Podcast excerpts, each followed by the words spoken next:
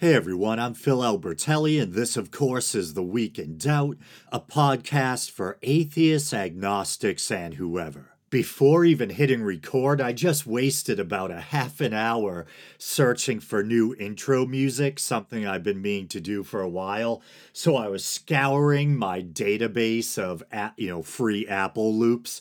I didn't find anything uh, yet that really grabbed me. I almost went with this kind of German electronic music, but uh, anyway, I don't know. So no introduction music this week, which I don't think I've done in a while anyway uh, but I don't want to waste too much time talking about that.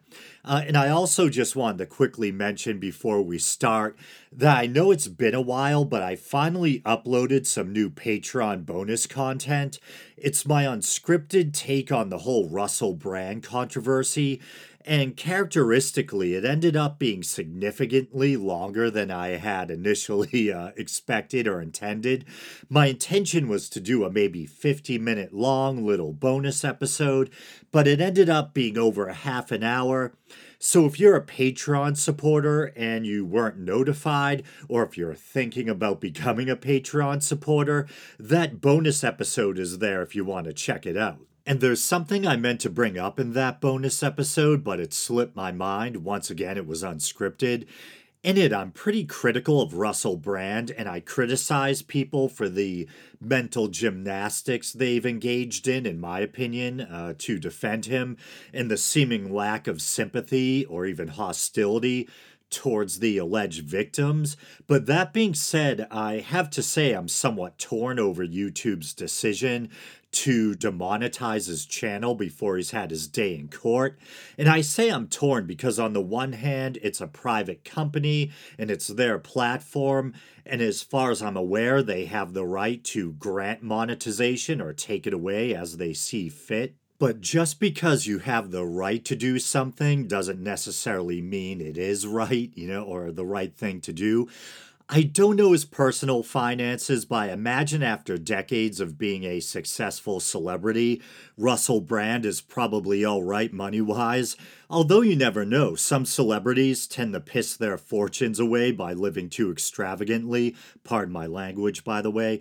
And he really does seem to push pretty hard for people to financially support his channel or his content, which makes you wonder maybe his financial situation is worse than you might expect. But I think it's kind of a scary precedent, and it makes me worry about smaller creators who maybe don't have much of a financial safety net or for whom YouTube is their main source of income. If someone hurls an allegation at them, can they suddenly lose their livelihood overnight? And to be honest, YouTube already has a habit of suddenly demonetizing people. A few years ago, I was suddenly demonetized. Their reason in my case was supposedly due to quote unquote reuse content, and it may have been during one of um, the so-called adpocalypses and they were trying to supposedly am i using supposedly too much? And drink up. Uh, they were supposedly trying to tidy up the platform by getting rid of redundant content and i had some atheist debate clips little clips from real time with bill maher which in fairness yeah those clips weren't my intellectual property so fair's fair but i think demonetizing my whole channel was pretty heavy handed handed. They should have just requested that I take the clips down. But I reached out to YouTube on Twitter and I said, hey, the majority of my channel consists of episodes of my own original podcast. You know, I'm a content creator. And fortunately, they took mercy on me and turned my monetization back on almost immediately. I know there's some people who will argue, hey, this doesn't, you know, this doesn't apply to me. I make hardly anything off of YouTube. Uh, if I'm lucky, I earn about a hundred bucks every few months. Uh, you have to accumulate a hundred in ad revenue before they'll grant you a payout. But some people say of people who make a living off of YouTube and then complain when they get demonetized hey, tough, it's your fault for putting all your eggs in the YouTube basket when you know they reserve the right to demonetize or deplatform you at any time. I think that's a pretty hard hearted approach, and I don't think it's that simple. We live in a time when more and more people are turning to content creation as a mode of income. And I think there is an ethical discussion to be had concerning when it is or isn't appropriate for a company to deplatform or demonetize someone. But I'm digressing as usual. Let's get on with the show. So, this is going to be a topical slash news story episode. So, first up, we have a video of a shirtless Andrew Tate hanging out with his brother and complaining about the amazing atheist. Very strange. And then we have TJ's response. And for context, this video is an excerpt from the live show TJ does with his brother and Paul's ego. I believe they call it Onion Nuggets. And it's a kind of spin off of their Deep Fat Fried podcast. But here's the clip. How are you an amazing atheist? No, have you seen him? No, but I haven't even seen him. But I, am just going to apply logic to this. To Okay, be ama- Matt- to be amazing, it's very hard to be amazing for just not believing in something. How are you amazing when God doesn't love you? Maybe I'm amazing because I don't need God's love. Maybe I'm amazing because even if there was a God, I would still tell him to fuck off. Well, also, Maybe- it, it, it- a lot of times it's said that God loves everyone, even if they don't believe in Him. That's not even true. Right? That's true too, I guess. But uh, I don't even care. I don't want his love. He can shove it up his ass. Fuck God. Hail Satan. Amen. You make an enemy of the most powerful force. Right? Because I'm not a pussy like you that fucking Yeah, I mean, you- in and if- fear of it. You couldn't even fathom it with your human mind. It can't even be understood. You make an enemy of that force, and you think that makes you amazing? I made an enemy of the most powerful force in existence, and I'm just kind of sitting here with a normal heart rate, bro. Classic TJ, I love it. And I have a hard time reading Andrew Tate. Is he being serious? Is he being facetious? Is it all just a put on? I don't know. But he's definitely trying to discredit or take TJ down a peg. And yet, strangely, by painting TJ as someone who's willing to oppose or stand up against the most powerful being in existence, he inadvertently kind of makes him sound like a badass, like some epic Byronic hero who's not afraid to take on or challenge the creator of the universe. And I'm not saying I view TJ as some larger than life hero. He's just a content creator I like. But you get my point. And TJ's claim or stance that even if God were real, he would still tell him off or refuse to worship him, that kind of reminds me of Matt Dillahunty's stance. I think he says something similar. And Dillahunty used to rub me the wrong way with the way he tends to yell at callers. But I have to admit, I've been watching a lot of The Line recently, and I'm kind of warming up to him. But in the case of Dillahunty, at least, and probably also for TJ, although TJ also just likes being edgy sometimes, refusing to worship God, even if he were proven to exist, would be a matter of principle based on taking moral exception to or with the way this supposed supreme being conducts itself. To be honest, I don't know if I'd have the strength or integrity to stand up to a supreme being. Kind of reminds me of Jesse Custer from the TV show or comic Preacher, where God ends up biting the eye out of Jesse's head for daring to challenge or disrespect him. But I admire and applaud TJ's defiant Luciferian spirit. Rats off to you. I think Andrew Tate was raised Christian, was an atheist for a time, and is now Muslim, if I'm not mistaken. While I was researching this episode earlier, I came across a clip of him claiming to have evidence for God's existence. His quote unquote evidence is, and I'm paraphrasing, that there's so much evil in the world, and since there must always be an equal and opposite reaction, good or God must exist too. His other reason was that since the concept of God exists, God must exist in some form, that even if God is only a concept, that concept influences people, so he still exists or is still real in a sense. Shades of Jordan Peterson which is interesting seeing as I think Tate used to be involved with uh, Peterson's daughter, Michaela. To me, saying God exists because God as a concept impacts or influences people, it is very Petersonian. And it's just figurative rhetoric or semantic game, for me at least. Unless you're going for a Neil Gaiman, is it Gaiman or Gaiman? American Gods kind of thing, where gods are thought forms people can think or believe into existence. which I don't believe in at all, but I think it's a very cool, thought provoking idea. And I don't necessarily think that's what Tate is going for. I'm just being kind of sarcastic or cheeky in my own monotone, sedated way. Uh, and the existence of evil being proof of God, well, the word evil has spiritual connotations, but by evil you mean man's inhumanity to man, suffering, the vagaries of existence, all the adversity and challenges of this world, uh, that's nothing for me that can't be chalked up to being a finite creature with a fleeting lifespan, members of a social species of highly evolved, self aware ape stuck on a semi hostile planet planet rife with tribalism, disease, and natural disasters. To me, the problem of evil, is, or as I prefer to put it, the problem of suffering, is one of the key reasons I tend to not believe that a personal creator God exists, at least not a benign one. But Tate's preoccupation with God and morality seems somewhat odd given the fact he and his brother are currently mired in legal trouble relating to being investigated for or charged with human trafficking. And I think this is my first time ever mentioning Andrew Tate on the show. I've probably refrained up until now, partly because of the knowledge he has such a devoted online following. But hey, you know, my opinion's my opinion, and uh, I have a right to voice it.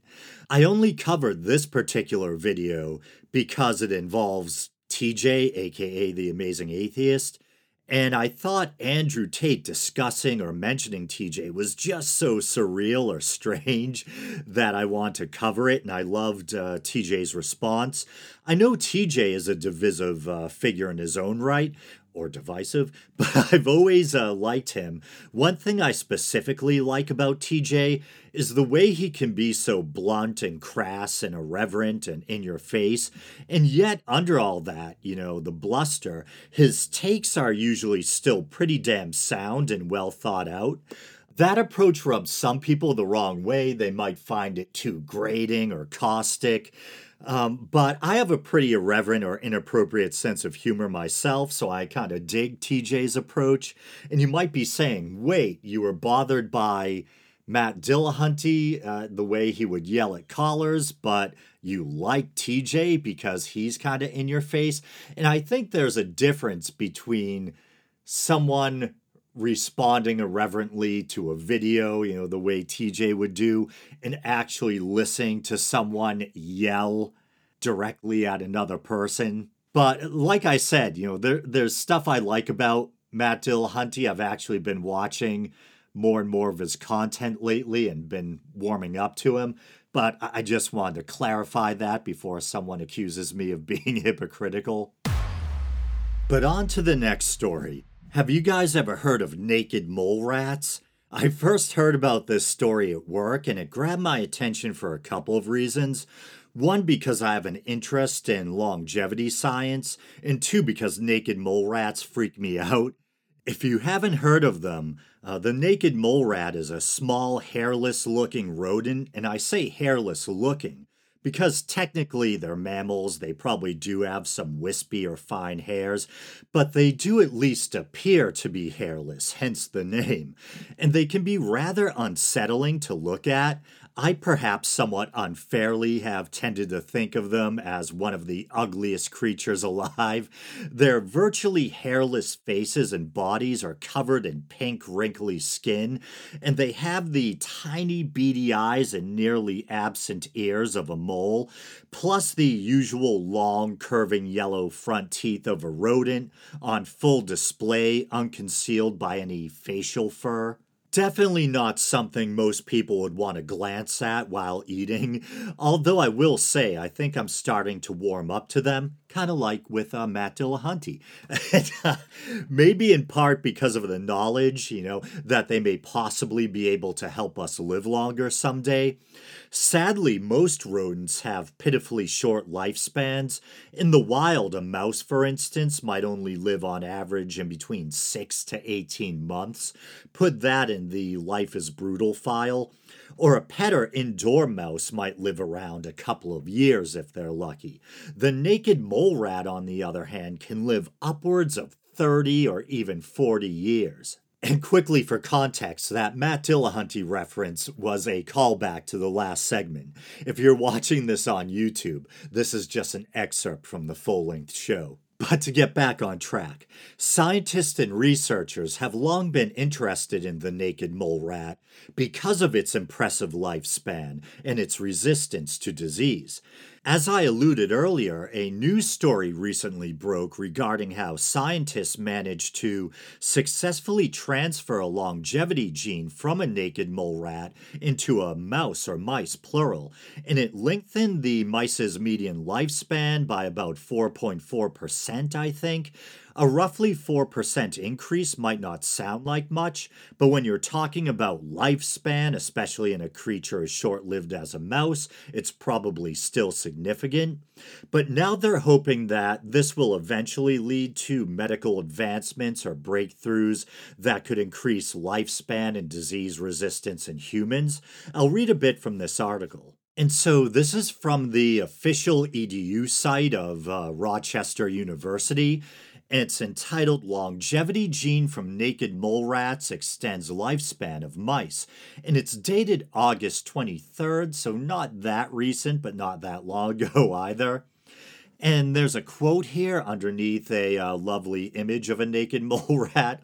It took us 10 years from the discovery of HMWHA in the naked mole rat to showing that HMWHA improves health in mice, says Rochester biologist Vera, I think it's Gorbunova. But she continues Our next goal is to transfer this benefit to humans. In a groundbreaking endeavor, researchers at the University of Rochester have successfully transferred a longevity gene from naked mole rats to mice, resulting in improved health and an extension of the mouse's lifespan. Naked mole rats, known for their long lifespans and exceptional resistance to age related diseases, have long captured the attention of the scientific community by introducing a specific gene responsible for enhanced cellular repair and protection into mice. The Rochester researchers have opened exciting possibilities for unlocking the secrets of aging and extending human lifespan. And here's another quote Our study provides a proof of principle that unique longevity mechanisms that evolved in long lived mammalian species can be exported to improve the lifespans of other mammals, says Vera Gorbunova, the Doris Johns Cherry Professor of Biology and Medicine at Rochester, Gorbunova, along with Andrei Selenov, I think it is, a professor of biology, and their colleagues, report in a study published in Nature that they successfully transferred a gene responsible for making high molecular weight hyaluronic acid, HMWHA, from a naked mole rat to mice. This led to improved health and an approximate 4.4% increase in median lifespan for the mice. And then there's a section entitled A Unique Mechanism for Cancer Resistance. Naked mole rats are mouse sized rodents that have exceptional longevity for rodents of their size. They can live up to 41 years, nearly 10 times as long as similar sized rodents. Unlike many other species, naked mole rats do not often contract diseases, including neurodegeneration, cardiovascular disease, arthritis, and cancer as they age. Gorbunova and Selenov have devoted decades of research to understanding the unique mechanisms that naked mole rats use to protect themselves against aging and diseases. The researchers previously discovered that HMWHA is one mechanism responsible for naked mole rats' unusual resistance to cancer. Compared to mice and humans, naked mole rats have about 10 times more HMWHA in their bodies. When the researchers removed HMWHA from naked mole rat cells, the cells were more likely to form tumors. Gorbunova, Selenov, and their colleagues wanted to see if the positive effects of HMWHA could also be reproduced in other animals. The team genetically modified a mouse model to produce the naked mole rat version of the hyaluronan synthetase 2 gene, which is the gene responsible for making a protein that produces HMWHA. While all mammals have the hyaluronan synthase 2 gene, the naked mole rat version seems to be enhanced to drive stronger gene expression. The researchers found that the mice that had the naked mole rat version of the gene had better protection against both spontaneous tumors and chemically induced skin cancer. The mice also had improved overall health and lived longer compared to regular mice. As the mice with the naked mole rat version of the gene aged, they had less inflammation in different parts of their bodies, inflammation being a hallmark of aging, and maintained a healthier gut.